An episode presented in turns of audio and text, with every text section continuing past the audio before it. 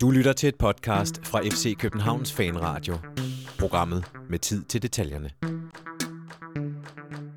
Velkommen til en særudgave af FC Københavns Fanradio. Vi øh, praktiserer for anden gang i denne sæson en form for Radio Løve-team, hvor vi kun er to i studiet. Mit øh, navn er Jonathan Folk, og jeg er dagens vært, og jeg har øh, en gæst i dag, og det er Benjamin Dane. Velkommen til dig, Benjamin. Mange tak. Øh, vi laver den her særudgave af lidt forskellige årsager, blandt andet fordi vi er lidt nede på, øh, på gæster, men også fordi, at vi har fået rigtig mange lytterhenvendelser efter øh, weekendens kamp, hvor at vi lagde ud på Twitter og Facebook øh, et billede af Victor Fischer, og så spurgte vi jer lytter, hvad vi ellers skulle snakke om. Og så blev vi nærmest mødt af en tsunami af interesse. Det er jo altid godt, for det viser sig jo, at, at, øh, at det viser, at fansene øh, er interesseret i FC København. Og det viser sig at viser jo også, synes jeg primært, at der er rigtig mange, der er interesseret i at, øh, at høre nogen, der taler om det her og diskutere fodbold i det hele taget, men i særdeleshed FC København, og det kan vi jo godt lide, Benjamin. Ja, så må vi jo prøve at svare efter bedste evne. Så vi vil prøve efter bedste evne at diskutere kampen i lørdags mod Randers, hvor vi vinder øh, 5-1. Øh, et resultat, som nogen vil kalde misvisende. Øh, andre vil kalde det fortjent. Det er vist lidt efter, hvem man er. Eller også bare rigtig okay. Det er altid ret at vinde 5-1. Det, det må være det, det, det nemme udgangspunkt. Men det skal vi selvfølgelig tale om. Og så skal vi ikke mindst øh, i den anden her del af programmet se frem mod torsdagens øh, 16-delsfinale i Europa League mod Atletico Madrid. Den første af to kampe, hvor vi spiller på hjemmebane i parken. Øh, en kamp, der starter på torsdag kl. 21.05, tror jeg, der det er. Det plejer at være øh, Ja, Europa det League. et, et sent spilletidspunkt, men det er noget med, at der er to, to tv-tidspunkter. Der er de tidlige kamp kl. 19. Kl. 19, som er vores returkamp på næste torsdag i Madrid. Men en kamp på torsdag, der er udsolgt. Øh, Jeg har set, der er nogen, der søger billetter, og nogen, der sælger lidt rundt omkring. Så hvis man er opmærksom på de sociale medier, så tror jeg godt, man stadig kan nå at finde sig en billet rundt omkring, hvis man øh, står og mangler sådan en. Skal du, øh, har du billet til torsdag? Jeg har mit øh, sæsonkort. Du har dit sæsonkort, ja. Lige præcis. Jeg glæder mig, kan jeg godt tilstå. Øh, men inden vi når så langt, så skal vi snakke om den her kamp øh, i lørdags, Benjamin. Øh, en noget kold affære i parken. Øh, og øh, som den første øh, hvad skal man sige, lytterforspørgsel, øh, der er faktisk nogle stykker her, der handler om den her dårlige start, vi får på nogle af kampene. Emil Tolstrup Nielsen, han skriver på Facebook, der snakkes om den kontinuerlige, dårlige, nervøse start, vi får på vores kampe. Øh, der skal snakkes om det lallede spil, vi, vi, vi, vi til tider så, og de chancer, vi tilspiller dem, altså Randers. Øh, og der er flere, der skriver omkring det. Øh, altså, hvorfor skal man... Øh, skal lige se her. Der, der var rigtig mange... Hvorfor, Jakob Lyne Kjellerup så spørger, hvorfor kommer vi så dårligt ud? Øh, altså, Benjamin, hvad er det? Vi så det også i sidste sæson. Vi har set det også tidligere, i, altså også tidligere for 3-4-5 år siden. Kampe, hvor vi står med fornemmelsen af, at vi skal komme bagud, før spilleren ligesom møder op. Jamen, og vi har jo siddet og, diskuteret det øh, herinde så sent som i efteråret. Altså, øh, hvis vi tager øh, den kamp, vi vinder på hjemmebane mod Silkeborg, øh, hvor at, øh, de jo både rammer stolpen og har en gigantisk chance, og øh, alt muligt inden for de første 10 minutter, Vavro, der fumler løs, og vi så ender med at løbe op i den anden ende og lave fem mål på dem. Øh, altså, det, øh, det vi har undret os over det før. Jeg, jeg har, har egentlig ikke noget godt svar, altså andet end, at, øh, at, at vi jo til synligheden har, har, har svært ved at sætte os på kampene fra start, som, som vi jo ellers burde i kraft af, at vi ofte er det, burde være i hvert fald det bedste hold på banen.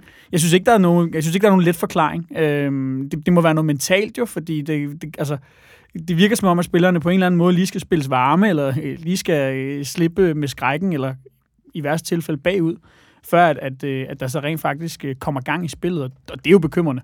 Jamen altså, som Sigurd Smed skriver også på Facebook, hvorfor er vi ikke i stand til at starte godt? Alle spillerne snakker om en god start, og så kommer de ud øh, som lort og lavkage mod Randers. Og han skriver også, som du er inde på, det er ikke første gang. Øh, Det koster jo også mod, det kostede i Odense, det kostede Haderslev, altså der, gav det jo, der kostede det jo mål imod. glem ikke vores 3-5-2-skandale i Aalborg i slutningen af efteråret. Absolut også den. Altså, det er jo det er gentagende gange. Det, det er jo måske den, den mest markante tendens i den her sæson, det er, at, øh, at hvis man vil score et mål mod FC København, så skal, man, øh, så skal man sætte sig igennem de første 15 minutter, fordi der er det som om, der ikke rigtig er nogen, der, der ved, hvad der er op og ned på vores hold i hvert fald. Øh, øh, øh, altså, jeg ville ønske, at vi var... Jeg ved ikke, om jeg ville ønske, at jeg var sportspsykolog, men jeg ville ønske, at vi kunne komme med en dybere forklaring omkring det mentale, øh, eller noget den dur. Men, men omvendt er det også spøjst at se, hvordan vi så i nogen kamp kommer bullerne ud fra start og fra hjørnespark og afslutninger, og virkelig sætter os på modstanderen. Øh, altså, jeg, jeg ved godt ligesom, at man i fodbold og, og, og cykling for eksempel også taler meget om det med gode ben og dårlige ben. Men, men, men hvor du på cykel ligesom er dig selv, så tænker jeg bare, at, at det er bemærkelsesværdigt, at de er så stor en gruppe gentagende gange ikke formår ligesom at være, at være op på dupperne. Øh, måske er det for stor konklusion at drage, men nu har vi efteråret en sportspsykolog ansat i klubben, øh, Johan Falby, som nu ikke længere er i, i FC København. Så vidt jeg ved, er der ikke ansat nogen, øh, nogen ny på posten. Men jeg kommer også sådan til at tænke, det må da være noget, han virkelig har, har haft grebet fat i, men det virker ikke som om, at det har, har sat sig så, så dybt i truppen i hvert fald, at, at man er mere klar fra start, at man virkelig... Altså jeg kommer sådan til at tænke, det svarer, på, det svarer til, at man møder ind på arbejde, så er de første 10 mails, man skriver, dem staver man forkert i, og sender til forkerte mennesker, og det kender man måske godt et eller andet sted, men, men, det, jo, men der, altså, der, problemet er jo nok også, at det bliver, på en eller anden måde bliver selvforstærkende, ikke? fordi spillerne ved det jo også godt. Altså, øh, de 11, der går på banen, er jo også godt klar over, at der har været en tendens til, at vi har lukket tidlige mål ind, særligt på udebane selvfølgelig, men også, at vi hjemme i parken nogle gange har skulle slippe med skrækken, før vi kom i gang, jævnfør det, det tidligere Silkeborg-eksempel, øh, for, for nu bare at nævne et enkelt. Altså, de, så de ved det jo også godt, og, og det kan jo ikke undgå på et eller andet tidspunkt at sætte sig i hovederne. Det er jo ligesom, øh, når øh, hvad hedder, Brøndby har haft øh, udebanekompleks i Jylland øh, for, for snart mange år siden, og, og, og de her andre ting, altså det, det bliver jo en ond cirkel, og, og, og hvordan man lige kommer ud af det, det, det, det synes jeg, det, det er lidt svært at, at, at byde på, men det må jo starte et eller andet sted med, at nogle af de bærende spillere på holdet altså sørge for, at, at aftalerne bliver overholdt fra start. Altså helt enkelt, at vi står rigtigt i kæderne, at vi sætter presset, som vi skal, at øh, man holder sin position og de her ting. Altså sådan så, at, at vi i det mindste står rigtigt på banen og sådan nogle ting. Fordi så, det, det, vil jo, det er jo det, der medfører noget, noget defensiv stabilitet. Ikke? Altså simpelthen, at man overholder de aftaler, der bliver lavet på forhånd. Jeg og kommer, ikke først efter 15 minutter inde i kampen. Jeg kommer sådan til at tænke lidt, det minder om, øh, om svømmer, som ikke lige, altså som lige blinker før de hopper i vandet, når, når pistolen lyder. Er det som om, at spillerne de lige skal, oh, og så blinker de, og så kommer vi i gang. Men der mangler den der sådan, altså når der bliver fløjtet første gang, så er det nu. Det, det, det er fra lige med det samme, eller sådan. Der mangler, at de ikke lige skal tage et spring, før de hopper i vandet, eller sådan, at, at der mangler den der hele parathed, men... Øh... Ja, især i parken, altså, vil man jo gerne se, at, at altså, vi er det bedste hold, øh, næsten uanset hvem vi møder derinde. Ikke lige, øh, hvad hedder det, øh, Brøndby Midtjylland, Nordsjælland for tiden. Men, På der lige 1, 2, 3, 8. men som regel, og, og, og altså den der mentalitet vil man jo gerne se. Det skal jo helst være sådan, så at når, når uanset hvilket hold, der kommer i parken, at så bliver de blæst ud af banen de første 20 minutter. Også som altså, de er bedre eller ej. Og, og brug, ja, ja, og bruger øh, hvad hedder det, øh, opbakning for hjemmepublikummet, og bare det, at man er på hjemmebane, og man er i trygge rammer, altså der, der er jo sågar masser af forskning, der viser, hvor stor forskel det gør at spille på hjemmebane ja. og udebane. Ikke? Så, så det skal man jo... Altså, en ting er, at der så kan være nogle andre problemer på udebane, men især på hjemmebane er det kritisabelt, at, at vi er så langsomme at komme i gang, og at vi ofte er, altså, lader os decideret ryste af en... Altså, det kan man måske ikke helt sige om, om kampen i, i lørdags, men det er tæt på at et hold som Randers. Der går ikke mange minutter, så har vi givet med på hjørnespark og så videre, så jeg, jeg synes nok, vi var... Øh mere eller mindre rystet det første Jamen, er, er, er, det ikke, er, altså, det er vel 10 sekunder, de bruger på at tilspille sig deres første pæne chance, hvor at Robin Olsen må, øh, må hive en redning frem. Ikke? Og ja. det, er jo, det er bare en lang bold op i frimærket, og så øh, ind over midten, og der er ikke nogen, der, der, der markerer. Og, og så heldigvis, øh, så står øh, Robin jo øh, derudover også en ganske fin kamp. Det var spilleren med det flotte navn Saba Lopsinatse. Det er altid flot, når en fodboldspiller har øh, noget... Lopsanitse, tror jeg. Lopsanitse, ja, øh, med E til sidst. Men det er altid flot, når en spiller har noget med en, et fodbold, en fodboldterm i sit navn. Det synes jeg altid er vildt sjovt. Han har jo klogt også bare Saba bag på sin trøje. Det er lidt nemmere. Det, Skal vi ikke bare kalde ham det? Jo, Saba, det må være, det må være navnet. Øh, men øh, der er flere, der skriver omkring, øh, for ligesom at tage det for net, startopstillingen. Kasper Mortensen skriver på, på Twitter om startelveren, der fik Twitter til at eksplodere, øh, mildt sagt, over Ståle. Han vælger at sætte Rasmus Fald på bænken, og så Kvist sikker kombinationen igen. Så spørger han om en del forskellige ting, om det er fremtiden, og hvor styrken er offensivt, hvor kan I takke Regus, og hvem skal de spille i stedet for? Jeg tror, jeg vælger at svare lidt, øh, lidt blandet her. Jeg kan sige så meget som, at Keita er jo stadigvæk genoptrænet fra sin skade. Og han er om, om nogen fremtidens mand, det er der ingen tvivl om. Han skal nok også få spilleminutter, så snart han er klar. Øh, og med hensyn til, hvorfor nu Kvist og Gregor spillede sammen, så er jeg egentlig ikke i tvivl om, selvom folk måske ikke lige har hørt det, uh, undskyld, Kvist og Sikker, at det handler også om, hvor mange kampe vi har i den kommende periode. At vi her i den næste måneds tid har en forfærdelig masse kampe i februar måned, øh, Øh, vi har kamp den, den 15. her mod Atletico Madrid. Så har vi på søndag mod Midtjylland den 18. på udebane. Så har vi torsdag den 22. på udebane mod Atletico Madrid. Og man skal jo bemærke, at øh, Seca jo har karantæne på, ja, på torsdag. På torsdag, så ja. det giver god mening, at han i hvert fald skulle spille. Øh, ja, men så spiller vi ude der torsdag, så spiller vi hjemme søndag den 25. mod OB, og så spiller vi ude onsdag den 22, 28. mod Hobro. Og så har vi kunne hjælpe med os søndag den 4. ude mod AGF. Så vi har altså fra, øh, fra her på torsdag den 15. frem til den 4. der har vi de her 2, 4, 6 kampe. Så jeg kan måske godt forstå, hvis man allerede nu, ret tidligt i en forårssæson, er begyndt at rotere lidt på spillerne på de her udsatte positioner i forhold til deres fysik. Øh, eller er det i virkeligheden for tidligt at gøre det? Vi har ikke noget at tabe. Øh, Ligaen er jo Ja, det er spørgsmål om at blive nummer tre forhåbentlig, men ellers er der jo ikke noget at komme efter. Nej, jeg synes, det er fint, at du ser. Altså, også fordi, at, at vi vil jo også gerne gøre øh, så god en, en figur som overhovedet muligt øh, i, i de to kampe mod Atletico. Altså stille med et så stærkt og frisk hold som overhovedet muligt. Og, og der er jo noget bredt i truppen, for eksempel på kantpositionerne. Så, så på den måde giver det jo meget god mening, at man for eksempel ikke siger, jamen så skal øh, Falk spille 90 minutter begge gange, og så igen i weekenden. Og, altså, på den måde er man jo selvfølgelig nødt til at dosere, fordi at, at det er jo ikke alle spillerne i hvert fald, der nødvendigvis kan klare at spille tre kampe på syv dage. Så, så, så selvfølgelig, altså jeg vil sige, du vil næsten være tosset af andet, men, men, men jeg tilhørte da nok også dem, der var en, en lille smule ærgerlig, lad mig nok sige det sådan, snarere en, en frustreret over at, at se Victor Fischer på, på kanten i stedet for i, i angrebet. Nu må man ja. så jo bare i, i bagklodskabens lys sige, at, at, at det så jo umiddelbart ud til, at, at Ståle så, så ganske rigtigt. Begge vores, øh, vores to ellers så udskilte angriber spiller jo faktisk en, en okay kamp. Så kan jeg godt springe ned i det sædvanlige punkt, som altid fylder rigtig meget ved vores henvendelser. Hans fornavn starter med A, og hans efternavn slutter med P, så kan du selv regne ud, hvad jeg taler om.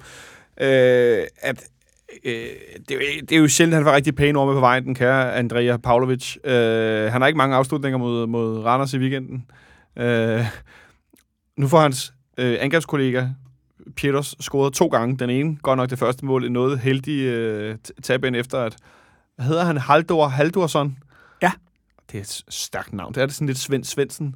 Øh, hvad hedder det? Får tabt bolden under sig selv, og så skubber Petersen ind. Øh, og scorer så også senere i, i første halvleg et rigtig godt mål. Et rigtig angribermål. Øh, men udover det, det er altid godt. Altså, han har jo i efteråret stået de, det rigtige sted mange gange, og kommet til mange afslutninger, som han har ja, misbrugt. Øh, Udover det, hvordan synes du så, han præsterede? Jamen, altså, jeg synes generelt faktisk, øh, og måske allerbedst selvfølgelig eksemplificeret i, i lørdags, men, men generelt i opstarten synes jeg faktisk, at Pavlovic har gjort en fin figur som opspilstation. Problemet har jo været, at han har, har skiftet mellem at være, øh, at være ufarlig, ikke komme frem til noget, og så, øh, øh, når han så kom frem til noget, så brænde på det absolut skamligste. Men øh, han får jo også en, øh, en fin assist til, til Victor Fischers øh, ganske fremragende mål, øh, og han, øh, han holder godt fast i bolden, og og jeg har også set, at, øh, at, øh, at, at flere lyttere har, har skrevet ind, at øh, de synes, at han, han spillede en af sine, sine bedste kampe i sæsonen, og det er jeg helt enig i. Ja. Det han selvfølgelig mangler øh, at lægge på sådan en præstation, det er selvfølgelig så at, at kunne blive farlig og score målene også. Øh, og, og det er jo lidt det, der er med Pavlovic på en eller anden måde. Det er som om, der hele tiden mangler et eller andet.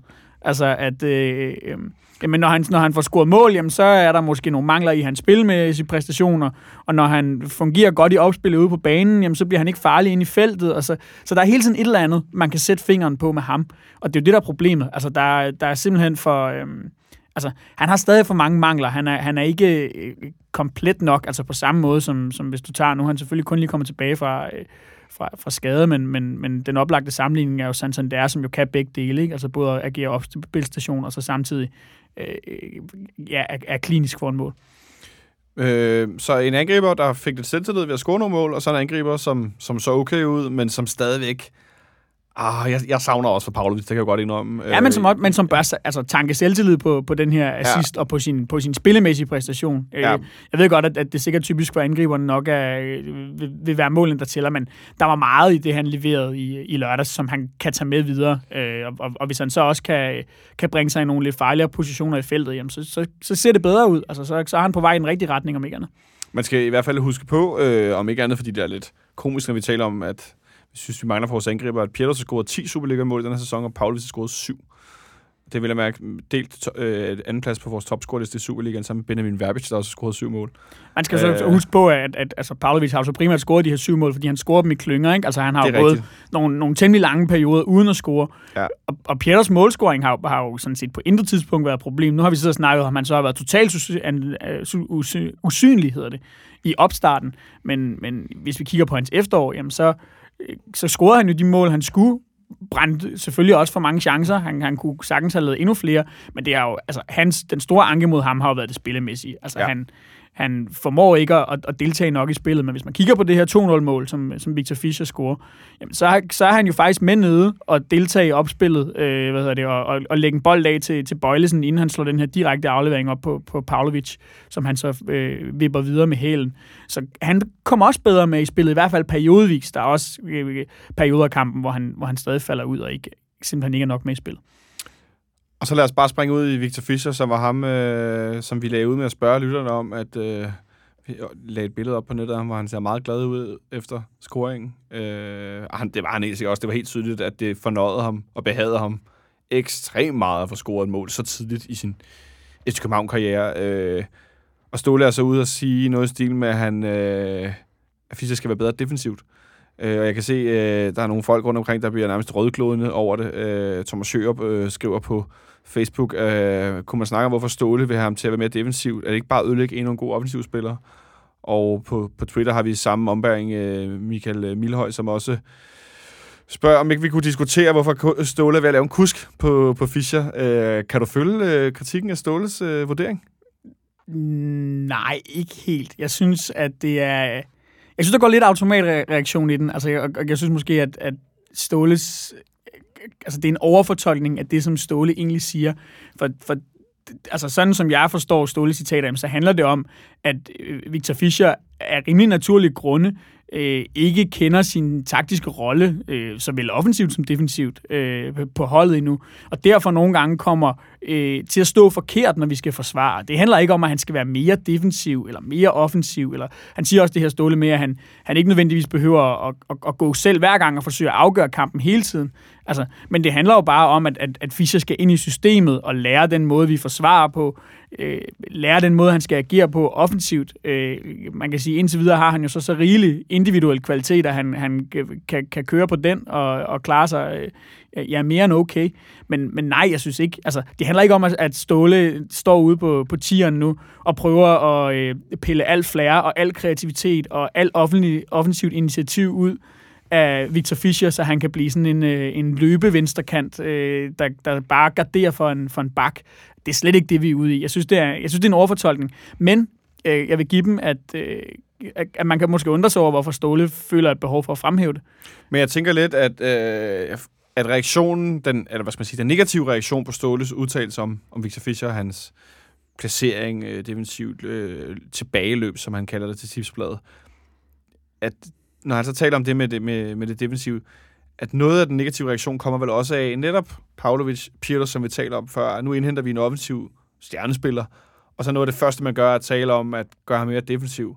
Det kan jeg måske godt forstå, at nogen reagerer negativt eller voldsomt på i forhold til, at vi har hungret efter nogen, der kunne noget offensivt, udstråler noget offensivt, og når så kommer en, der kan det, så begynder man at tale om, at han skal være mere defensiv. Jamen, som jeg lige noget fik sagt, ikke? Altså, man, man kan undre sig over, hvorfor Ståle føler behovet for at sige det, fordi uanset om det er, er, er et problem eller ej, og, og det vil jeg medgive ham, det er det, for der var nogle situationer, dem kan du pille ud af, af, af kampen rimelig nemt, hvor Fischer kommer lidt halsende efter i sit defensive arbejde, og det skal jo bare være på plads at øh, altså, Ståle kunne jo tage det med ham ude på øh, træningsbanen øh, mandag morgen. Altså, jeg ved ikke hvorfor. Det er selvfølgelig ærligt nok, kan man sige. Men han, han havde ikke nødvendigvis behøvet i hvert fald at, at, at sige det i pressen, fordi jeg er ikke sikker på, at han er bevidst over, omkring det, men, men, men jeg tror, både du og jeg kan blive enige om, at det er rimelig altså, de her reaktioner, øh, ikke at, at, at jeg skal tale noget grimt om dem, der, der reagerer på den måde, men jeg, jeg synes, de er relativt forudsigelige, at, at, at Ståles udtalelser bliver tolket på den måde, som de gør. Også selvom jeg er rimelig sikker på, at de ikke nødvendigvis er ment som, at jeg fik forklaret før, at, at Victor Fischer ikke, ikke, øh, ikke skal have lov til at udfolde sig offensivt, men kun skal fokusere på sit øh, defensive spil. Og så snakker du om det med, at Victor Fischer ikke skal gå hen og blive sådan en, en løbe fløj eller bak, og der er der flere, der skriver om, eller øh, jeg havde i hvert fald egentlig en her, som skriver om, øh, om Nikolaj Thomsen. At nu kommer han slet ikke i spil i weekenden. Øh, han var ikke i spil mod Brøndby. Øh, hvor blev han pludselig af, øh, sådan rent spillemæssigt? Han var, øh, det er Jesper Lindholm, der spørger, kan Nikolaj Thomsen blive et reelt alternativ til, til den centrale midtbane? PT ser han ud til at være for tung til at spille på kanten. Øh, det sidste, det må jeg erklære mig ret enig i, øh, i forhold til, hvor dynamiske kantspillere vi helst opererer med så er han nok for tung. Øh, men han kan spille med begge ben og har tidligere spillet centralt. Men tror du, altså nu har Ståle sagt åbent, at Martic er, ja, mere mindre en færdig mand i FC København. Øh, men tror du, han kan komme, komme til at blive et offensivt alternativ inden centralt? Ja, der er i hvert fald tre mand foran ham. Og så når øh, Keita engang er skadesfri, så må man formode, at det er fire. Altså, øh, det, det kan da godt være i yderste potens et eller andet sted, øh, hvis, hvis vi øh, står i nød øh, og, og får skader. Men ellers kan jeg ikke se det. Altså, øh, øh, han, jeg kunne godt se, at han kunne bringe noget andet på den centrale midtbane. Ikke fordi, jeg, jeg, at jeg synes, at det er en dårlig idé nødvendigvis, men, men jeg har svært ved at se, at det kommer til at ske. Øh, og, og vi har jo heller ikke rigtig set ham derinde indtil videre. Øh, man må sige også, altså vurderet på, på de minutter, han fik nede i Dubai, at han ikke umiddelbart ligner en spiller, der er i nærheden af, af noget, der ligner topform. Han, han ser, som sagt, en, en, lille smule, en lille smule tung ud, øh, og, og ligner i hvert fald ikke den spiller, der, øh, der var en af Superligans bedste i OB. Det er ærgerligt, fordi han, vi, vi ved jo, hvad han, hvad han kan, når han er i form. I øvrigt, øh, bare lige for at knytte en, en sidste kommentar til Fischer, øh, det er måske nok også noget af det, der, der udløser nogle af frustrationerne. Altså, jeg så ham der klart også helst, som jeg også tror, jeg fik sagt, øh, da jeg var herinde sidst efter Brøndby-kampen, og som du sidder og peger på mig, at du er helt enig i. Altså, øh, så ham absolut helst oppe i angrebet, øh, fordi som vi også talte om, jamen, altså, det, det er der, vi mangler ham mest. Plus, jeg synes, det, hvis man øh, zoomer lidt ud helikopterblik og kigger på hold, holdet, som der er nu, og strukturen, når vi spiller. Når du sætter Victor Fischer ind, som Ståle selv er ude at sige, som ikke er defensivt klar til at spille den der fløj, så skaber du automatisk nogle skæve sideforskydninger, du skaber noget plads, som ikke er nødvendigt at give modstandere, så de nemt kan lave tværleveringer, i det her tilfælde for deres øh, hvad hedder det, det er selvfølgelig den modsatte side for deres vensterbak, øh, vensterbak over til højrebakken, venstrefløjen, eller højrefløjen, og så er der stort rum, fordi Victor Fischer er sideforskudt ind på midten, som man skal. Men han får ikke placeret sig helt rigtigt, følger ikke helt med ud og får dækket det der af sammen med bakken. Og det giver jo god mening, at han ikke gør det. Men hvorfor ikke så til at starte med at sætte ham som angriber? Få den bedst afsluttende spiller sammen med Santander, vi har i truppen, tættere på mål. Få ham til at bruge mindre energi på at løbe defensivt, og mindre tid på at tænke det. Altså jeg tænker bare, så lad dog spille en af de der mange fløje, vi har, som kan spille den taktisk. Om det så er Falk, eller om det er Nicolai Thompson, eller jeg vil lige sige whoever, om de så altså er skadet, vi sætter Tutu ind for mørket, men en, der ved, hvordan man placerer sig rigtigt, så Fischer kan bruge sin energi der, hvor han er bedst offensivt, når nu vi ikke spiller 4-3-3, og han kan spille den her venstrefløj i angrebet. Ikke? Øh, det vil da give rigtig god mening til at starte med, så han kan komme lidt ind i systemet, få nogle meter i benene, som han mangler, og så få dem som angriber, så han ikke skal bruge så meget energi på at løbe defensivt. Men det vil også måske lidt et billede på, at Ståle helst ser ham som fløj, og derfor fra start af sætter ham derned, måske lige på nær i pokalen mod Brøndby. Ja, altså det er i hvert fald lidt det indtryk, man kan få. Jeg tror nu nok, at Ståle ser ham øh, på begge pladser, og det vil overraske mig rigtig meget, kommer vi selvfølgelig til senere, men det vil overraske mig rigtig meget, hvis han startede som, som fløj i, øh, i kampene mod Atletico. Der tror jeg, vi får ham at se på toppen i den her frie rolle. Øh, men, men det slår mig lidt, at det er jo den, øh, det er jo den omvendte Nikolaj Jørgensen-diskussion. Øh, øh Nikolaj Jørgensen, der blev brugt i angrebet, mens alle ville have ham til at spille på kanten. Øh, og nu bliver Victor Fischer brugt på, på kanten, mens alle andre, eller vi sidder herude og skriger på at få ham op i angrebet. Altså det man, den parallel, man i hvert fald kan drage trods alt, det er jo, at øh, altså, argumentet for at sætte Nikolaj Jørgensen op i angrebet var jo, at man ved at give ham en masse defensive pligter, øh, dels for det første øh, gjorde, at han, øh, han skulle løbe det mere og risikerede de her skader, men samtidig også, at, at man ved at putte ham op foran jo altså simpelthen fik et større offensivt output fra ham, fordi han kunne fokusere mere på det. Og det argument synes jeg i hvert fald også, man kan bruge, når man skal tale om, hvor Fischer skal spille. Ikke? Som du selv siger, altså lad os få ham så tæt på målet som muligt, lad os få ham det op, hvor han er farlig. Vi, vi så med det her 2-0-mål, hvor iskold en afslutter han er. Altså øh, lad ham da endelig øh, komme så tæt på målet i så mange situationer som overhovedet muligt, altså op i angrebet simpelthen. Altså, det var, altså bare lige for kort at tale om, om hans, hans scoring mod Randers man var ikke i tvivl om, han ville score, da han kom igennem. Nej, ikke et sekund. Altså, det, var, det var ret vildt at stå. Jeg nåede ellers, nærmest allerede juble, inden han har sat den ind, for det var sådan helt... Jeg vidste, og man vidste også godt, hvordan han ville afslutte. Men det mest imponerende i det mål er næsten hans fysik, ikke? Altså fordi det, det viser jo, at man ikke behøver nødvendigvis at have Cornelius-størrelse for at virkelig at kunne sætte sig igennem fysisk. Altså, han fjerner jo bare Johnny Thompson simpelthen. Øh, og uden øh, noget, der ligner skyggen af ulovlige midler eller noget, han flytter ham bare øh, ren råstyrke, og så, øh, så sætter han den elegant ind. Det, det synes jeg næsten var det mest imponerende, at, at han bare, altså fordi Selvfølgelig er, er Johnny Thompson ikke nødvendigvis noget stort brød, men han er heller ikke nogen lille spiller. Han er også en, en, altså en kompakt højre bak, lad os sige Johnny. det sådan. Ja, ja.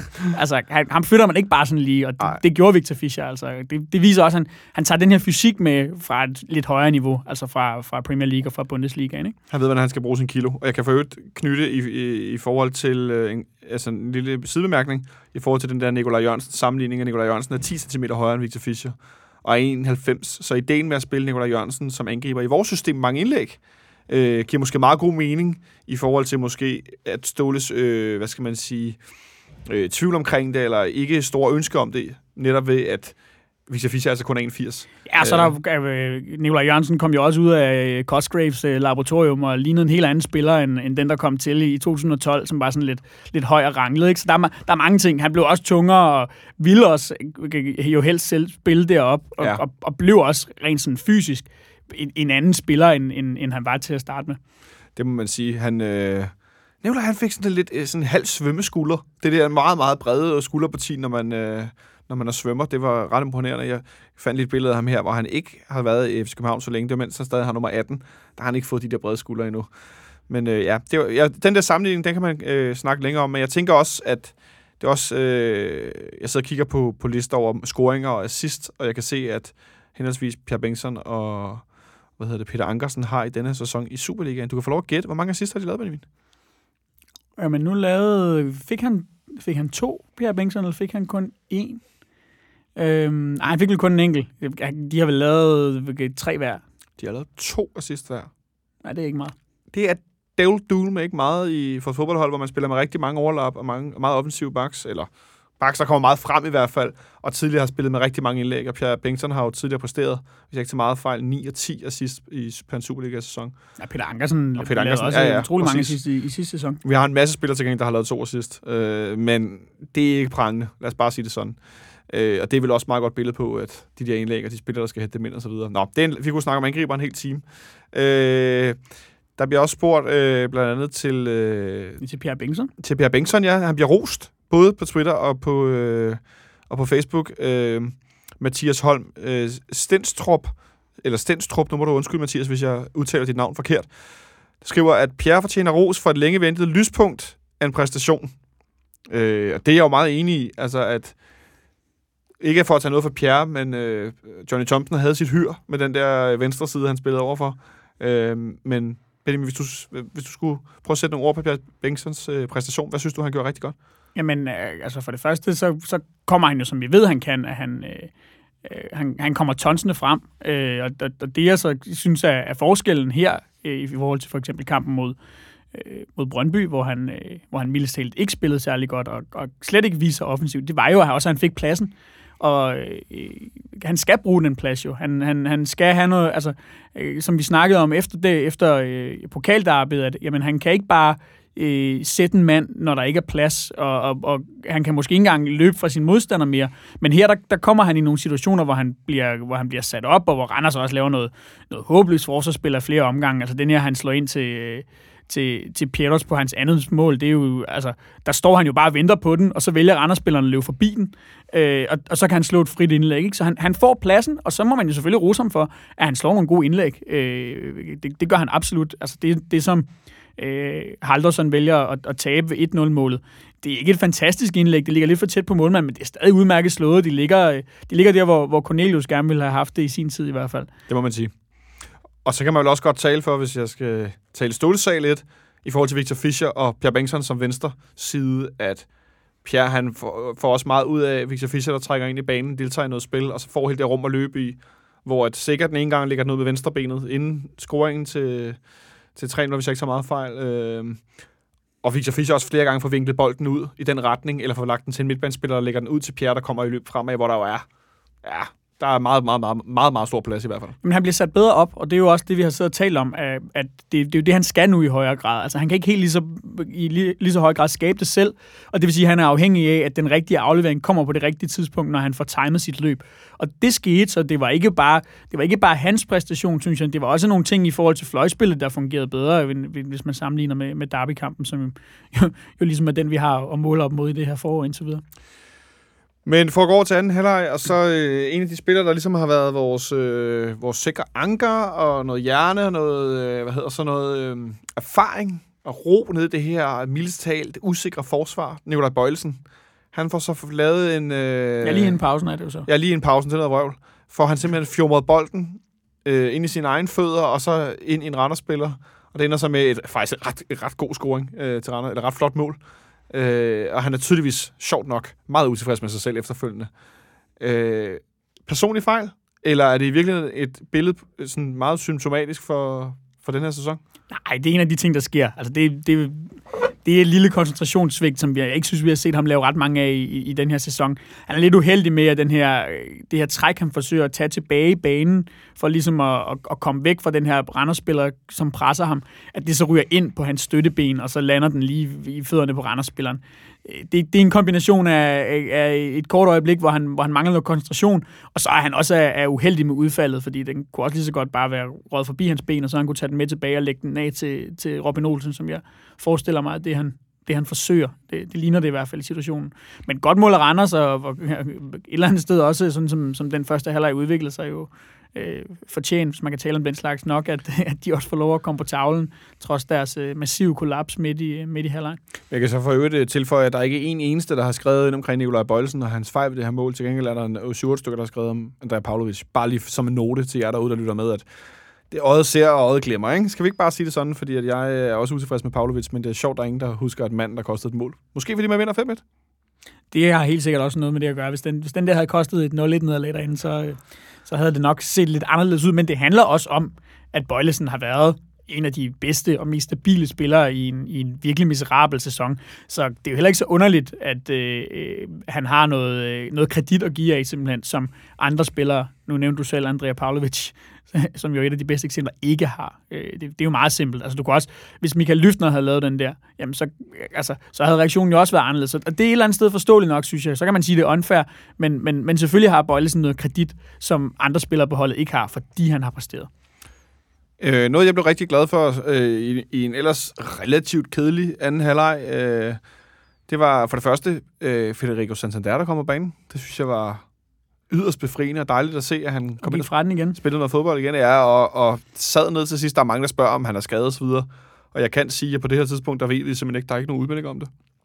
Og jeg tænker, at hvis han var blevet skadet, så havde de scannet ham dagen efter, og så havde vi nok allerede hørt noget. Jeg mener, øh. det var tipsbladet, nu er jeg ikke helt sikker, men jeg mener, det var tipsbladet, der skrev, at øh, øh, han, han selv skulle have givet udtryk for, at der kun var tale om et slag, og han forventede at spille mod Atletico. Øh, det er det eneste, jeg har læst, men det var sådan en øh, sidste linje i bunden af en artikel, og han var ikke citeret selv eller noget. Det var... Øh, øh, men, men, så, så det er den eneste melding, jeg har læst. Øh, der har jo ikke været noget fra, fra klubben selv. Nej, men jeg, jeg, jeg tænker bare, at hvis det havde været ligesom i, i forbindelse med træningskamp mod Vejle, så, øh, så havde vi nok hørt det yderligere. Det, jeg kan ikke forestille mig andet. Men apropos det med at komme skidt ud, altså så er det jo en... Øh, altså så, er det jo, så, så kommer vi jo igen dårligt fra start, den her gang efter pausen også. Øh, og, altså i store dele af, af anden halvleg, synes jeg simpelthen, at at det er Randers, der spiller bedst. Men jeg kan øh, sige så meget og, som, og kommer frem til mest. at vi i anden halvleg øh, har to afslutninger. Og den ene, den høvler Carlos Sikker i mål. For øvrigt efter et, et ikke, ej, ikke et kort hjørnespark, men et fladt hjørnespark. Øh, meget anderledes, som vi plejer at gøre, at sparke den ind efter kanten på et lille felt, enten kort til en forlængning, eller sådan midt på, eller bagerst, eller hvad vi nu gør. Øh, hvor vi jo er relativt stærke på, på hovedstødsfronten, hvis man kan tale om det. Hoved, hovedstødsspillet. Øh, hovedspillet hedder det, hvis bare, hvis jeg kunne tale dansk. Øh, men jeg sidder og kigger her på en statistik, der viser, at øh, vi har to afslutninger i anden halvleg. Og Carlos Sikker scorer på den ene. Øh, for øvrigt befriende også at se, Carlos Sikker får lov at score. Øh, Ja, altså, altså han, han får virkelig tonsen i kassen. Vi skal nok ikke forvente at se den der kombination øh, øh, uge ud og uge ind, fordi øh, jeg forestiller mig ikke, at, at alle andre hold i Superligaen er så dumme, når en spiller står øh, helt fuldstændig blank på, øh, på buen. Og det har nok også bare været, været det, Victor Fischer helt spontant har set, forestiller jeg mig. Men, øh, men en flot kombination, og, og, og fedt at i virkeligheden også bare se et, et hjørnespark afleveret, eller afviklet hedder det, en lille smule anderledes, fordi man må sige det. Ikke fordi vi har været imponerende farlige på dem i denne sæson. Nej, altså den ironiske sang med, at vi scorer altid på hjørne, den har sin, øh, sin berettelse i, i sæsonen 17-18, det er der ingen tvivl om. Men også bare at, at have visionen, og Victor Fischer, der kigger op, og han, altså det der med at også tænke at gøre noget andet, det synes jeg faktisk næsten var det, det mest befriende ved det overhovedet, at ligesom, okay, vi prøver lige noget andet, fordi der er en mulighed, ikke? Det er også nemmere, når man er foran 4-1, det er godt klar over, men, men især i en anden halvleg, hvor at, øh, Randers simpelthen havde kæmpe spilovertag, og de har 2, 3, 4, 5, 6, 7, 8, 9, 10, ja, 10 afslutninger i hvert fald. Øh, ikke kun på mål, men de har 10 afslutninger. Øh... Ja, og, og i hvert fald et par rigtig, rigtig store chancer. Ikke? Ja. Øh, Robin Olsen må jo først på, på Sabas afslutning, som er, det, det er sindssygt godt taget. Øh, fordi han, hans afslutning er sådan set lige så fin som, øh, som Victor Fischers fra nogenlunde samme position i, i første halvleg. Det er bare virkelig, virkelig godt pillet af, af, af Robin Olsen. Og så øh, mod slutningen af kampen, hvor han er helt op under overlæggeren og henter et, et hovedstød efter et hjørnespark. Øh, han har, har helt klart også en, øh, en aktie i, at, øh, at Randers kun får lavet et mål. Øh, og det, altså, det var jo i virkeligheden nok en kamp, som øh, lige så godt kunne have været endt øh, 3-2 eller 4-3. Eller, altså, det, var, det var ikke en 5-1-kamp, det her. Den, den var måske i virkeligheden lige præcis øh, de to mål for store, som Randers så valgte at være så gavmilde for os.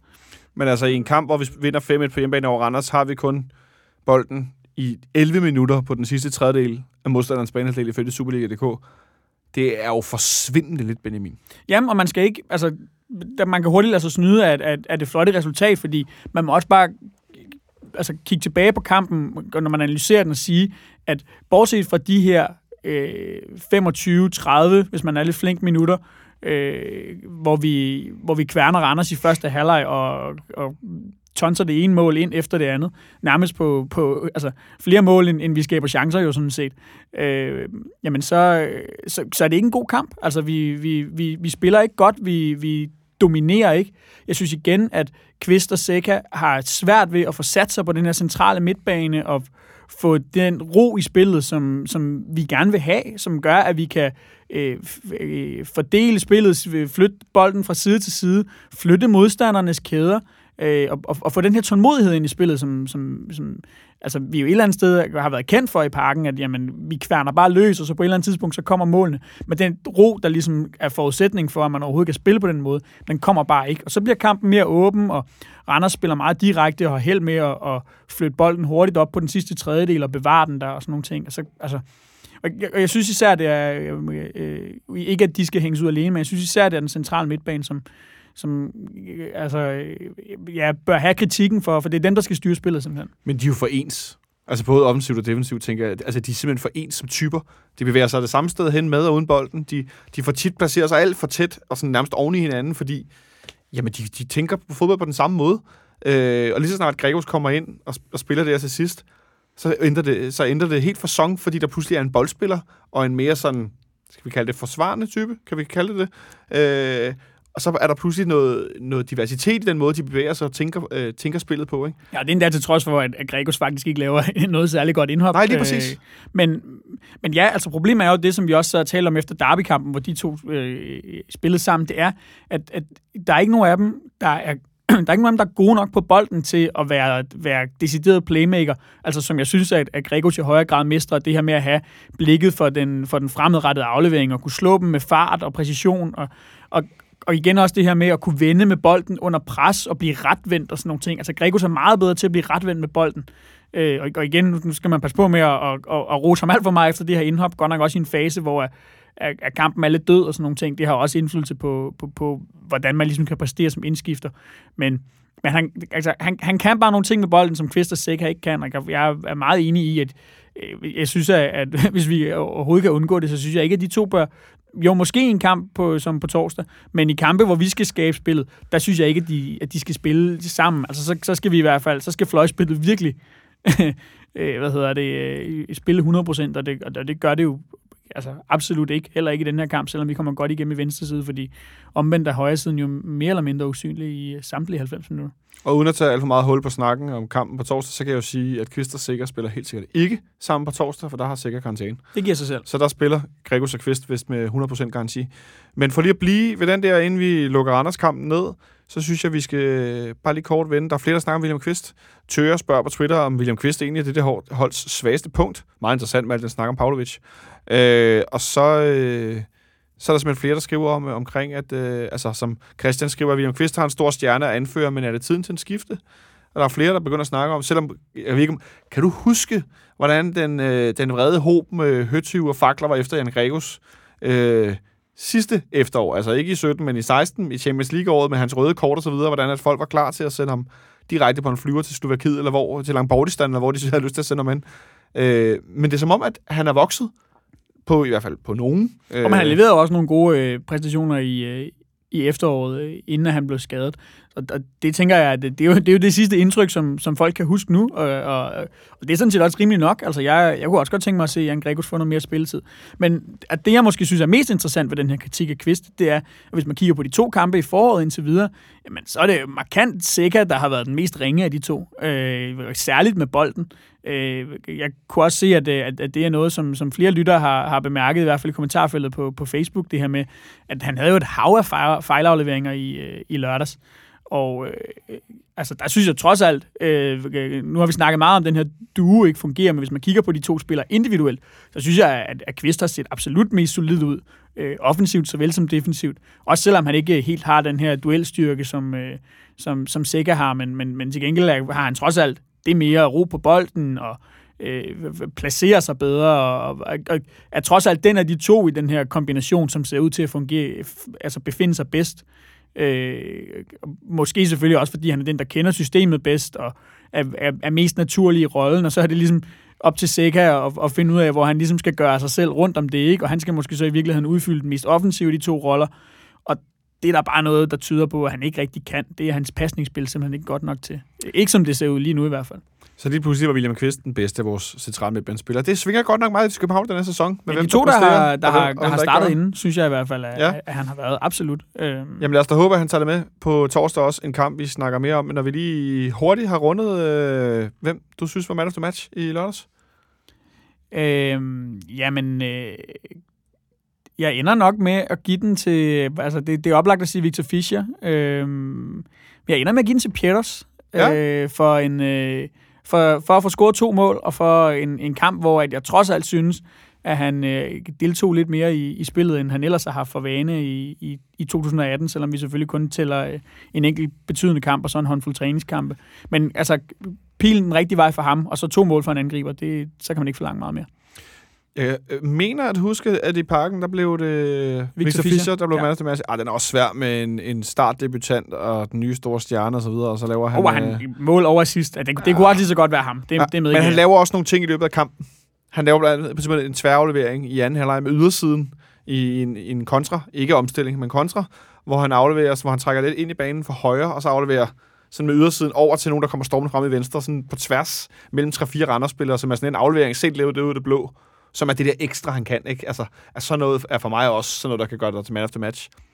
Jeg vælger uh, Per Bengtsson, som uh, spillede noget af det bedste, jeg har set ham, siden han kom tilbage. Måske var det på en billig baggrund mod Randers' vaklende defensiv, men jeg synes simpelthen, han gjorde det rigtig, rigtig godt. Jeg kan se, at han kom til otte indlæg, og med tanke på vores manglende assist for baksene og så videre, så synes jeg, at det var rigtig positivt at se ham komme tordnende frem over fløjen. Ja, og trods øh. kun en reel assist, så ja. hvis, hvis man er rigtig flink med ham, så, så er han jo manden bag uh, tre mål. Ikke? Så, ja, lige præcis. Øh, jeg kan også se her, han, øh, han har haft øh, mange, øh, alt mulige clearinger og blokeringer og så videre. Han har fundet to luftdueller. Prøv når Pierre vinder luftdueller, så skal man øh, stå tidligt op, hvis man kommer fra Randers. Så øh, med den lille ros til Pierre Bengtsson, så øh, snakker vi om kampen på torsdag mod Atletico. Torsdag, Benjamin, der møder vi Atletico Madrid. Et af de måske ja, bedste klubhold i verden, PT, er de vel? Øh, det kan jeg vel godt sige, uden at overdrive alt for meget. Øh, et spansk storhold med en række verdensstjerner. Diego Costa, Fernando Torres, uh, Diego Godin har de nu fået tilbage. Der var skadet. Han fik slået nogle tænder ud i sidste weekend, men han er åbenbart blevet klar igen. Med Diego Simeone som træner. Uh, vi mødte dem tilbage i december 2007. 7, må jeg ellers sige, hvor vi taber 2-0 uh, øh, på mål af Simao og Sergio Aguero. Var du inde og se den kamp? Det var jeg ikke, nej. Det var du ikke, nej? Mm, det blev fra, fra tv'et. Jeg kan godt huske jeg kan godt huske Agueros mål i hvert fald. Ja, vi, vi har lige så genset det på en, en dårlig YouTube-video. Øh, jeg kan huske, at jeg var inde og se kampen. Øh, jeg kan bare huske, at jeg klappede efter Aguero havde scoret. Til 2-0. Til 2-0, fordi det simpelthen var så godt et mål. Øh, det var sådan helt verdensstjerne ramt. Så det kunne jeg kun være imponeret af, fordi det var ekstraordinært. det jeg husker det som en, en kamp, hvor øh, Atleticos øh, slog os øh, sikkert uden på noget tidspunkt at spille sig ud. Ja, 100 procent. Øh, og som der står her på FCK.dk, de eneste, der er tilbage fra, fra dengang er William Kvist, Øh, Øh, Diego Costa var ejet Atletico, og var lejet ud til Celta Vigo på daværende tidspunkt. Øh, så et tidligt tidspunkt i, i Diego Costas karriere. Øh, og så som står der her, vi har tidligere stået over for Atletico-træner Diego Simeone, der var i Lazio. Han fik fuld spilletid i CL-kvalkampene i 2001. Og Fernando Torres var med for Chelsea, da vi mødte dem i 2011 i Champions League. Øh, og finalerne. Øh, men ellers, øh, altså det er lidt sjovt, Niels Christian Holmstrøm har i sin tid slået Atletico Madrid i UEFA-koppen i 74. Øh, det kan man læse mere om på fck.dk. Øh, men jeg synes bare, det var lidt sjovt, når nu det er et hold, vi har mødt, at nogen er ude over Klub Brygge, så er det jo sjældent, at vi retter ind i et hold igen og igen. Så jeg synes bare, det var, det var fint lige at, at tage en detur. Øh, men på torsdag kan vi i hvert fald slå fast, at Carlos Sikker ikke er med i truppen. Han er karantæne. Så øh, vores store snak om central midtbane og så videre, den giver vel så sig selv, Benjamin. Vi starter med Kvist og Gregus. Ja, ja. Det kan jo ikke rigtig være anderledes. Øh, Ståle har jo mere eller mindre dømt øh, Otis Martic ude. Øh, måske er han med på bænken, nu hvor at, øh, at vi mangler en central midtbanespiller, så at sige. Men, men i virkeligheden ville det ikke overraske mig, hvis han slet ikke bliver udtaget til truppen, fordi hvis, hvis, hvis han ligesom er dømt ude og, og, og på vej videre, jamen, så er han vel ude og på vej videre, og så må man finde på noget andet, tænker jeg. Der er i hvert fald ikke særlig meget perspektiv i at sætte ham ind omvendt, at, at, at det selvfølgelig godt kan være en, kan være en udmærket nødløsning, hvis det bliver nødvendigt. Men jeg tænker, at Gregos er vel formodentlig ikke klar til at spille 90 minutter. Og omvendt kan vi sige, at William Kvist har også i perioder, også i efteråret, ikke lige en, der kunne spille 90 minutter i de her kampe på fuld knald.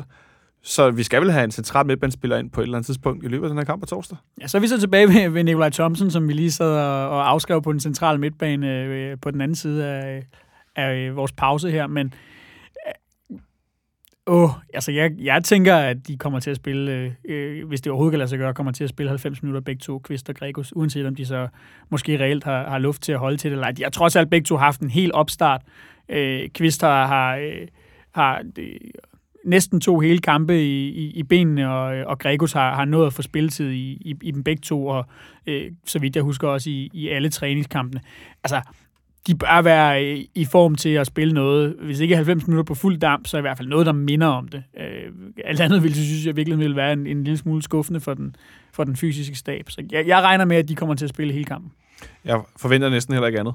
Øh, det vil i hvert fald være underligt, hvis... Øh hvis der er selvfølgelig også lige uh, Josef Tutu, øh, bliver der prikket på skulderen her, men, men det må være øh, gange tre samme situation som uh, Udas Martic. Øh, de, altså, der er, vel, der er vel reelt set ikke nogen af dem, der, der for alvor kommer i, øh, i spil i, i foråret, medmindre at øh, det skadesituationen absolut kræver det. Ja, jeg, skulle, jeg tror, vi skal, det skal være en eksplosion af skader, før at, at uh, Tutu han kommer til at være i nærheden af noget. Øh, vi skal virkelig ryge ud på nogle, nogle yderpoler, så tror jeg også, at man vil prøve at spille lidt ud af position, fordi man ligesom har valgt at sige, at du er ikke en del af truppen længere.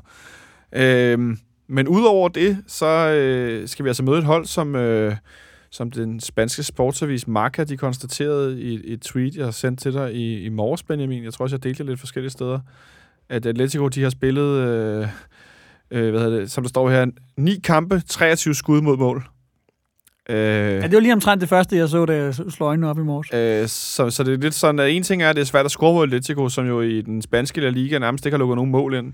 Øh, jeg fik sagt øh, under, under kampen, at vi i lørdag, så vi stod lidt på min række og snakkede om, om øh, kamp mod Atletico selvfølgelig øh, her på torsdag. Og så fik jeg sagt, at ah, Atletico har vist kun lukket ni mål ind, og så blev der sagt, at det kan ikke passe. Men vi taler altså om et hold, der ligger nummer to i den spanske liga efter 23 kampe. De har 52 point, og de har en målscore på 34-9. De har altså lukket ni mål ind i 23 kampe i den spanske liga, hvor der immer væk går en angriber eller 10 rundt, der godt kan finde ud af at sparke øh, bolden i kassen.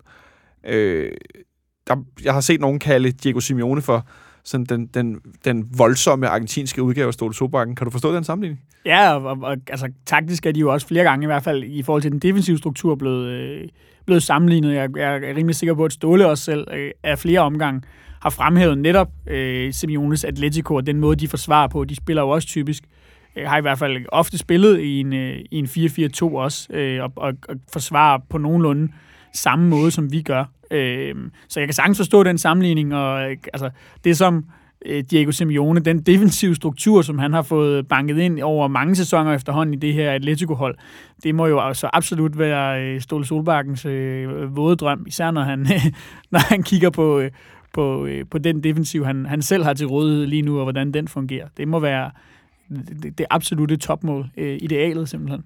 Men altså, det er fandme også svært at tale om, at de har svært ved at score mål i Atletico Madrid, men det har de vel alligevel på et eller andet punkt, når man scorer øh, ikke, altså kun scorer 34 mål i 23 kampe. Det er jo ikke imponerende, uanset hvor man spiller hen. Øh, de, de ryger ud af Champions League-gruppespillet, hvilket må altså, jeg tænker, det må da være en skuffelse. Ja, det er en stor skuffelse, Øh, især som de har præsteret i, i, de, i de senere sæsoner, ikke? Ja, de Hvor har, været med i semifinaler og mere finale. ikke? hele vejen. Øh, de får syv point i, i seks kampe, og har også en målscore igen på 5-4 i en gruppe med vores banemænd fra Karterbak, Chelsea og Roma. Roma, der overraskende ender med at vinde øh, puljen på, på, hvad hedder det, på indbyrdes kampe mod Chelsea. Trods alt også en af, af, af, af de svære grupper, de var havnet i, ikke? Men, men stadigvæk selvfølgelig en, en, en skuffelse, at, at øh, de nu skal øh, troppe op ind i parken på torsdag og spille Europa League, i stedet for at være med i, i, øh, i slutspilskampene i, øh, i Champions League. Tror du, det er noget, der kommer til at betyde noget for deres præstation, at øh, det er den her, hvad skal man sige, europæiske andenrangsturnering? Oh, hvis Atletico nu havde været fra øh, England og spillet Premier League og øh, haft nogenlunde samme tilgang til, til de her kampe, som, som nogle af de engelske hold typisk har, har udvist, men, men jeg synes jo, at vi har set, at, øh, at de spanske hold, også med, med, med, måske med Sevilla som bedste eksempel gennem en del sæsoner efterhånden, ikke? at de tager den her Europa League-turnering øh, temmelig seriøst. Øh, og jeg, jeg forestiller mig heller ikke andet, end at, end at de kommer med et, øh, med et slagkraftigt hold. Det bliver ikke noget med, at de kommer til at spare øh, 3, 4, 5 mand. Øh, for, altså, fordi de vil selvfølgelig videre. Øh, det, det, det kan jeg ikke forestille mig andet. Jo også fordi der, øh, dem får de selvfølgelig nok ikke brug for, men der er selvfølgelig altid den her gulderod med, med, med, med Champions League-pladsen i, i sidste ende. Den skal Atletico nu nok sikre sig uanset. Ja, det tror jeg også, at øh, vi godt kan forvente, at de gør. Øh, selvom at altså, de hentede i vinterpausen Diego Costa tilbage fra, fra Chelsea, eller de gjorde det vel egentlig faktisk tidligere, men han- den var længe undervejs, øh, den her handel. Øh, har vores gamle ven, som nævnt tidligere, Diego, øh, Fernando Torres, øh, som, som lidt udskiftningsspiller. Øh, men fik løbende her i løbet af de sidste par uger øh, flere folk skadet i deres, øh, i deres hvad hedder det, forsvarskæde. Øh, men det vil også... Øh, nu blev Diego Godin så øh, klar, selvom at han slutte på tænder ud den anden dag, men, men øh, det kunne da ellers have været en meget fin mulighed for måske bare at have en lille bitte smule, øh, ja, hvad skal man sige, mulighed for at ryste dem, eller er det i virkeligheden at være for optimistisk? Nej, der er da ikke nogen tvivl om, at, øh, at, hvis vi kunne have øh, nogle af de bærende kræfter i det her øh, vildt imponerende forsvar, hvis de kunne sidde ude, når, øh, når, når vi møder dem på torsdag, det er, det er Savic den anden, ikke, der er skadet. Øh, og, og som, hvis det ikke kommer til at spille, men, men Godin gør sig åbenbart, eller træner i hvert fald med øh, holdet, øh, øh, at det er da klart, at hvis man har- skal have nogen chance for at, at ryste et hold, der, der lukker så få mål ind, jamen hvis man så kan pille øh, to af deres bedste forsvarsspillere ud af startformationen, så, så får man da næppe nogen større gave. Øh, det man så kan, kan, kan sige er måske, at, at organisationen og kollektivet på det her hold måske så i virkeligheden er så god, og niveauet, øh, deres øh, spillemæssige niveau, også hos reserverne, er så højt, at det er ikke sikkert, at det kommer til at gøre nogen forskel alligevel. Men selvfølgelig er det da en kæmpe fordel, hvis, øh, hvis, vi, kan have, hvis vi kan slippe for, øh, for nogle af de bedste defensive spillere. Altså, som jo må sige, altså man formoder, at det er nogle af de bedste defensive spillere i verden, og de kan på den måde holde så mange forskellige typer hold i den spanske liga for at score. Det gik lidt dårligere for dem i, i Champions League, hvor det andet taber 2-1 på hjemmebane til Chelsea. Men øh, jo i flere, i, i to omgange øh, mod Karabakh, som vi også selv havde nogle problemer med at, at, at score mod, de spiller 0-0 på udebane og 1 på hjemmebane. Øh, altså, de var lidt større spillemæssige problemer i efteråret, end, end de er nu i den spanske liga, men det er da ikke på nogen måde imponerende. Nej, så, altså, i, forhold til det her med at, at, udnytte, at de mangler en, en defensiv spiller eller to, så afhænger det selvfølgelig også lidt af, af nu kommer vi til at, at sætte en, startopstilling formentlig øh, her lige om lidt, men det afhænger selvfølgelig også af, om vi øh, stiller med, med Pietro Pavlovic eller, øh, eller Santander og Victor Fischer på toppen, ikke? Altså, det, det, det, det kommer jo hjem og væk også til at betyde en del i forhold til, hvor, hvor gode muligheder vi har for at, at udnytte den eventuelle svaghed øh, i anførselstegn. Det kan man ikke se, øh, hvad hedder det, øh, det, jeg sidder og laver her i, øh, i studiet, men altså, det, det kommer også til at have betydning for, hvor, hvor stor en forskel den her øh, mangel for for eksempel Savage vil, vil, øh, vil betyde. Jeg kan se, Jonas Schwartz, han har læst den spanske sportsavis Marca også i dag. Øh, Jonas Schwartz, der er kommentator på, på TV3 Sport, og kom, følger rigtig meget med i spansk fodbold, og øh, beskriver her en startelver, en formodet startelver, øh, fra Atletico med Jan Oblak på mål, jo en, en måske, ja, måske en af de mest undervurderede målmænd i europæisk topfodbold. Altså, han, han er jo en del af det her, det her trækløver inde i det her centrale akse, som er jo sindssygt stærk. Juan Fran på højre bakke, og så Jimenez som reserve for Savic, der er skadet. Diego Godin tilbage med en, en halv kæbe, eller hvad det hedder. Han har fået slået til nogle tænder ud. Lucas, Lucas Hernandez, Angel Correa, øh, og så Tomas, som er reserve normalt, så vidt jeg kan forstå. Saul, Koke, Gamero og Griezmann. Så ingen Diego Costa fra start, men øh, alligevel også et hold, som jo, øh, altså, at øh, fra hoften, Benjamin, hvor mange procent chance har vi for at gå videre samlet? Åh, oh, jeg er ikke så god til de der øh, Hvad- hvad- hvad- procenter, men øh, det er ikke 85-15 i øh, Atletico favør eller sådan noget. Altså det vi jo skal håbe på, øh, det, det er jo, øh, for nu at hive øh, en af de helt store klichéer øh, frem for gemmerne, det er jo en af de her øh, europæiske aftener i parken, der, som vi fik nævnt tidligere, så er der udsolgt. Øh, vi ved, hvad det er for et tryk, øh, det vi i hvert fald kan skabe, også mod store hold, og vi har jo øh, præstationerne til at bakke det op, godt nok ikke med det her hold, men med tidligere hold. Vi ved, hvad det er for et tryk, vi kan skabe, når, når, når parken virkelig koger, og øh, holdet må være topmotiveret. Der er ikke nogen af dem, udover William Quist nærmest, der har, der har fået lov til for alvor at prøve de her, en af de her aftener. Selvfølgelig også øh, øh Peter Ankersen øh, og, og et par stykker flere. Men der er mange på holdet, som, for, for hvem det er, er første gang, at de kommer til at spille nærmest for et, et udsolgt parken, fordi det er der jo dårligt nok til, til derbys mere desværre. Øh, altså, holdet må være topmotiveret. Øh, jeg er sikker på, at, at, at, alle dem, der kommer i parken, også er det. Og kan man ligesom forlade den der, øh, hvad, øh, det, det der samsurium, hvor 2 plus 2 på en eller anden måde bliver til 5, øh, så vi egentlig i virkeligheden kommer, måske kan komme til at se en lille smule bedre ud, end vi er, jamen, så, så er der jo et eller andet spinkelhåb for, at vi kan gøre noget på dagen. Så er der selvfølgelig desværre stadigvæk en, en, en returkamp nede i, i Spanien, som øh, jeg frygter godt, at det kan gå hen og blive en grim affære. Men nu vi sidder og snakker om, hvor svært det er for spillerne indimellem at motivere sig selv, for det må være det, det handler om, til at være klar fra start. Hvis vi ikke er klar fra start på et hold som Atletico Madrid, så bliver vi jo straffet prompte. Altså, der er ikke nogen øh, flugafslutninger, eller vi har set Hobro Randers forskellige lave. Altså, det bliver det en grimmere omgang, end når OB Sønderjyske eller OB straffer os i det første minut. Øh, men, men er forskellen måske virkelig, at der skal sådan et europæisk pres til, før at vores spillere de er der? Ja, eller måske virkelig i det her tilfælde øh, øh, mangel på pres, fordi det bliver jo også en af de få kampe, hvor at nogle af de her spillere, der som for nu at bruge Victor Fischers ord, har fået en masse knivstik gennem efteråret, og nogle enorme hak i selvtilliden, og som, som spiller under pres hver eneste gang. Dels fordi, at de spiller for FC København, og vi helst skal vinde hver gang, men også fordi, at de ikke har leveret, og så bliver presset også endnu større. Altså, her kommer for en gang skyld en kamp, hvor at selvfølgelig vil de få hug, hvis vi går hen og taber 5-0, men der er ikke nogen, der, der forventer, øh, med rimelighed i hvert fald, at vi går ind og, og, og slår Atletico, heller ikke på hjemmebane. Og, og måske er der nogle af dem, der kan bruge det øh, rent mentalt til ligesom at sige, okay, nu har vi faktisk en kamp for en gang skyld, og der ikke er nogen, der forventer noget af os, og hvor vi kan gå ind og spille frit. Det kunne man da håbe i hvert fald. Øh, det, det, er jo, det er jo svært at spå om, men, men, men det er da ikke helt usandsynligt i hvert fald. Så med tanke på, at vi kan spille en smule frit, og vi er allerede i gang med noget, hvad skal man sige, øh, hvad hedder så noget, øh, det hedder ikke rokering, men vi sparer lidt spillere øh, ind imellem, øh, i forhold til, at der er mange kampe på kort tid. Starter Rasmus Falk ikke ind i weekenden, det var der flere, der var rasende over. Øh, decideret vrede over. Folk er ra- Nogen er rasende på nettet, det er sådan en god overskrift. Øh, men vi må formode, at han starter inde på, på den ene fløj. Jeg, jeg antager absolut, at det var derfor, han ikke startede ind mod Randers. Så han, han må tage den, den her venstre kant, ikke?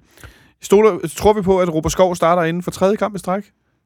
Ja, det Ja. gør jeg. Fordi alternativet er, som vi øh, lige meget, meget kort fik vendt før, nu talte vi om det her med Victor Fischer og, og den defensive formåen.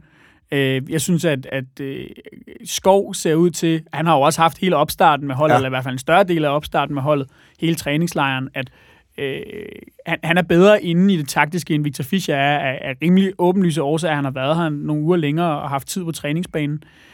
Øh, Så det bliver hammerfald på kanterne, det er jeg sikker på. Og så, øh, altså, hvis øh, Victor Fischer overhovedet skal kunne øh, spille angriber i FCK og have den her rolle, hvor han øh, ligger lidt rundt om angriberen, som Ståle også fik sagt på pressemødet, hvor han blev præsenteret, jamen, så er det da i sådan en kamp her. Altså, så er det da øh, ind med den gamle grønkær-rolle, og så øh, op med Victor Fischer i angrebet. Jeg kan, ikke, jeg kan ikke se andet for mig. Ja, for endelig har vi jo rent faktisk en angriber, som, eller en offensiv spiller, må jeg hellere sige, som kan spille den rolle, og som ikke bliver sat i den, som Claudemir gjorde øh, helt hjerneblødning, og som Verbitz har gjort nogle gange, og han fandt sig aldrig til rette centralt øh, i Men det er, jo banen. en, altså, det er jo i virkeligheden en, en rolle, som øh, hver gang vi skal spille en europæisk kamp, så bliver den hævet op af hatten. Øh, hvad hedder det? kunne, vi, kunne vi finde på at stille i en 4-4-1-1 med en eller anden spiller i Grønkær-rollen? En rolle, som ikke har eksisteret siden Grønkær var her, må man bare sige. Altså i stort set alle kampe siden har Ståle stillet med, med to rendykkede angriber, hvis han kunne komme til det. I hvert fald, hvis han havde haft to, som han, som han mente var dygtige nok. Så kan man diskutere, om, om, om Nikolaj Jørgensen ligger i en eller anden gråzone. Men ellers, så har den jo ikke fandtes. Heller ikke selvom, at, at, at også på tv, at øh, i, i samtlige tv-optagter, så bliver den hævet frem. Kunne Rasmus Falk spille derinde? Kunne Benjamin Verbit spille derinde? Jeg tror sågar også øh, en gang eller to, at Kasper Kusk øh, har, har været foreslået, hvilket jo er fuldstændig vanvittigt. Men altså, nu har vi en spiller igen, der kan indtage grønkærrollen. Så kan det forhåbentlig blive en, en Victor Fischer-rolle fremadrettet. Så, så godt håber jeg, at han løser den. Oh, det kunne være stærkt at erstatte den der grønkær-rolle med Victor Fischer-rollen. Det, øh, det synes jeg virkelig... Altså, det, synes nu, jeg, det nu, synes jeg virkelig kunne være fint. nu er der ikke så længe til det er 10 år siden, at, øh, at Grønkær har spillet Grønkær-rollen, så, så det kunne være rart, hvis, hvis den ikke skulle blive ved med at, at være klistret op på ham nødvendigvis, ikke, uden at tage noget fra ham selvfølgelig. Ej, nu stoppede han i 11, så jeg tænker, at vi må lige give det på endnu, Ja, det er selvfølgelig rigtigt. trods alt. Men, og grunden til, at jeg egentlig springer hele forsvarskæden over, er, at jeg synes sådan set, den giver sig selv. Der er ikke så meget rafler om PT. Øh, hvis ikke Bøjlesen og Lyfner spiller derinde sammen, så er det Vavro, og Vavro og Lyfner ligner noget, som Ståle har afskrevet fuldstændig, medmindre vi får skader eller overbelastning eller så videre. Øh, Det kunne måske være, at Vavro spiller i, i, i weekenden mod Midtjylland, på grund af, at Bøjlesen ikke er så god til at spille mange kampe i træk hele tiden. Men det ligner bare det klare midterforsvar lige nu, øh, Bøjlesen og Lyfner. Ja, I, I mangler bedre, så Ja, skal I mangler bedre. Nikolaj Bøjlesen jo desværre blive ved med at, at spille derinde. Jeg kan heller ikke forestille mig andet overhovedet. Øh, slet ikke i den her kamp. Øh, det, det, vil, det vil være rent selvmord, for nu at være lidt grov, øh, at stille med, med Vavro og Lyftner i sådan en kamp, overfor øh, det, der så formentlig lader det til, bliver øh, Gamero og Griezmann. Det, skal, det har jeg i hvert fald ikke lyst til at se. Ej, det, åh, åh, ej, jeg blev helt dårlig nu. Så vi gætter på den samme firebakkæde, som vi så i weekenden. Robin Olsen på mål, og så Robert Skov på den ene, og så har vi jo lige af, selvfølgelig sikker, han er ude med karantæne, så det bliver Kvister, Grego centralt. Fald på venstre, Victor Fischer som den hængende angriber. Og hvad så?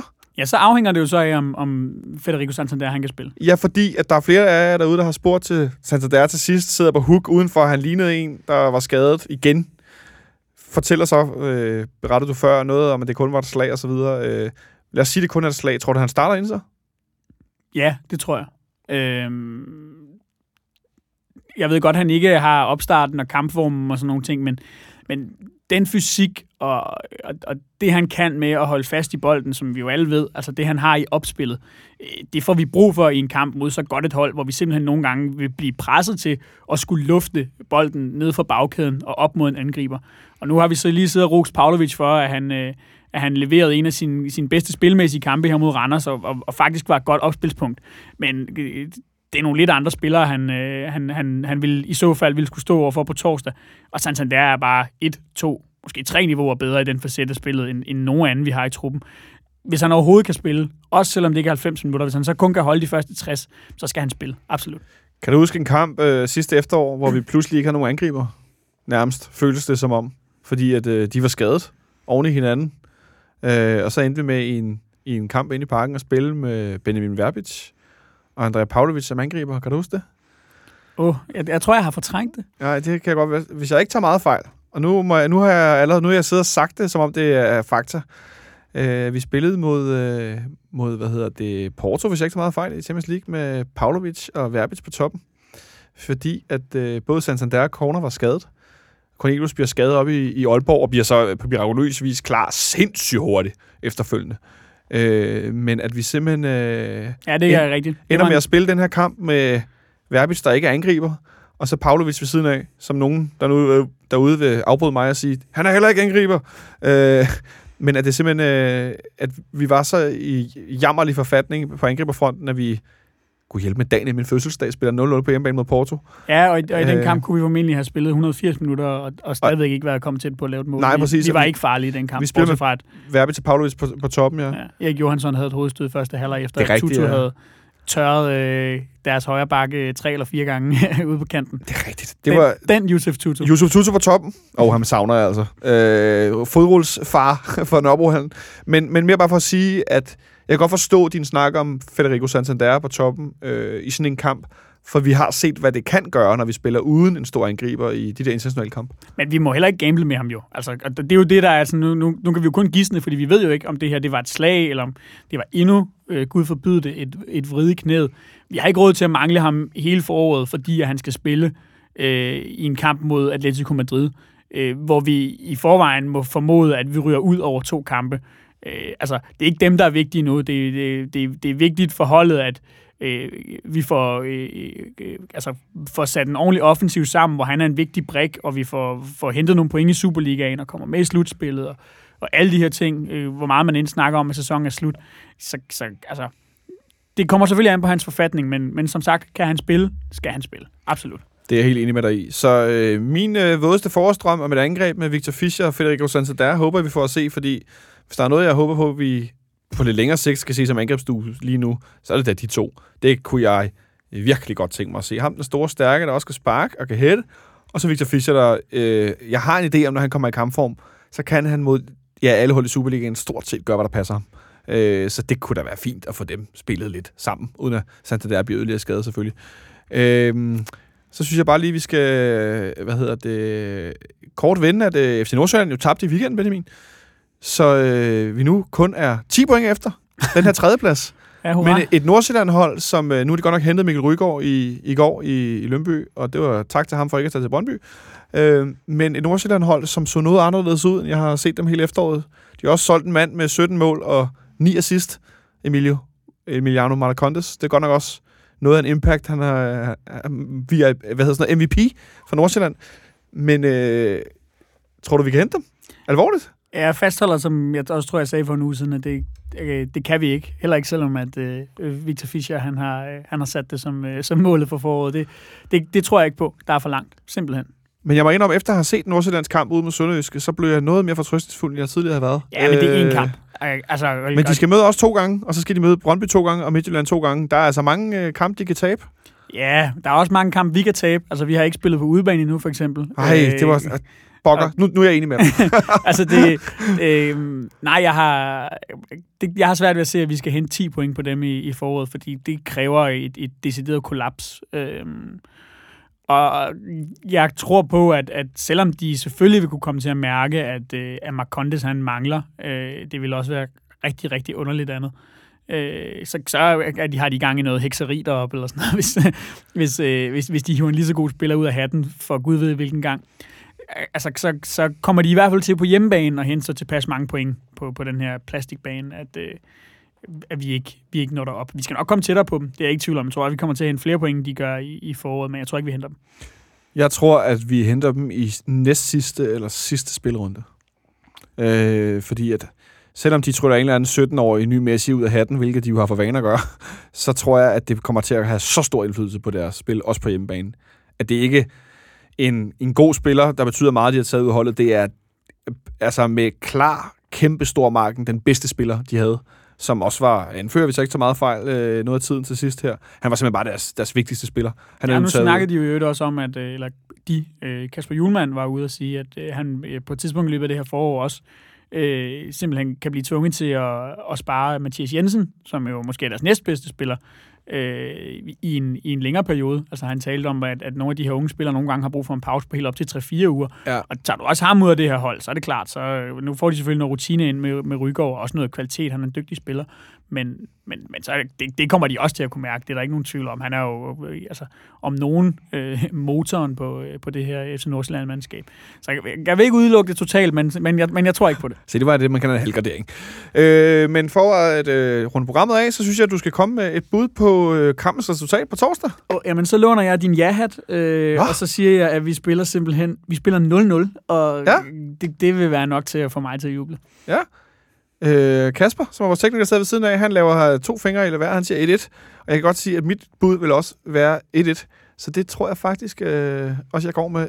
Jeg tror simpelthen, at vi kommer til sådan lidt kludeagtigt. Sådan lidt Barcelona-wise, hvis nogen kan huske det i 2010. At øh, modstanderholdet er rigtig godt, og vi er bedre, end vi egentlig er. Og så får vi scoret lidt et lidt gøjlermål, men det tæller jo også. Så det tror jeg, vi går med i dagens øh, udgave af FC Københavns Faneradio.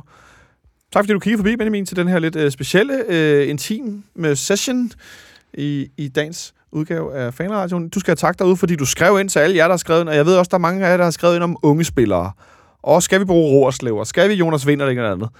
Men nu, fordi vi har en kamp allerede på torsdag, så skubber vi dem altså lige lidt, og så tror jeg, vi i løbet af foråret laver en special om, om talenter og unge spillere. Og jeg har lidt en halv stående aftale med vores gamle ven, Christian Wilkens, som skal komme herud på et tidspunkt, og så må vi se, om ikke vi kan høre lidt om, hvordan der var ledet, hvad planen er med de unge spillere, og hvem der ellers, hvad der ellers rører der på sig ude på tieren. Så øh, god kamp derude på torsdag. Vi lyttes ved.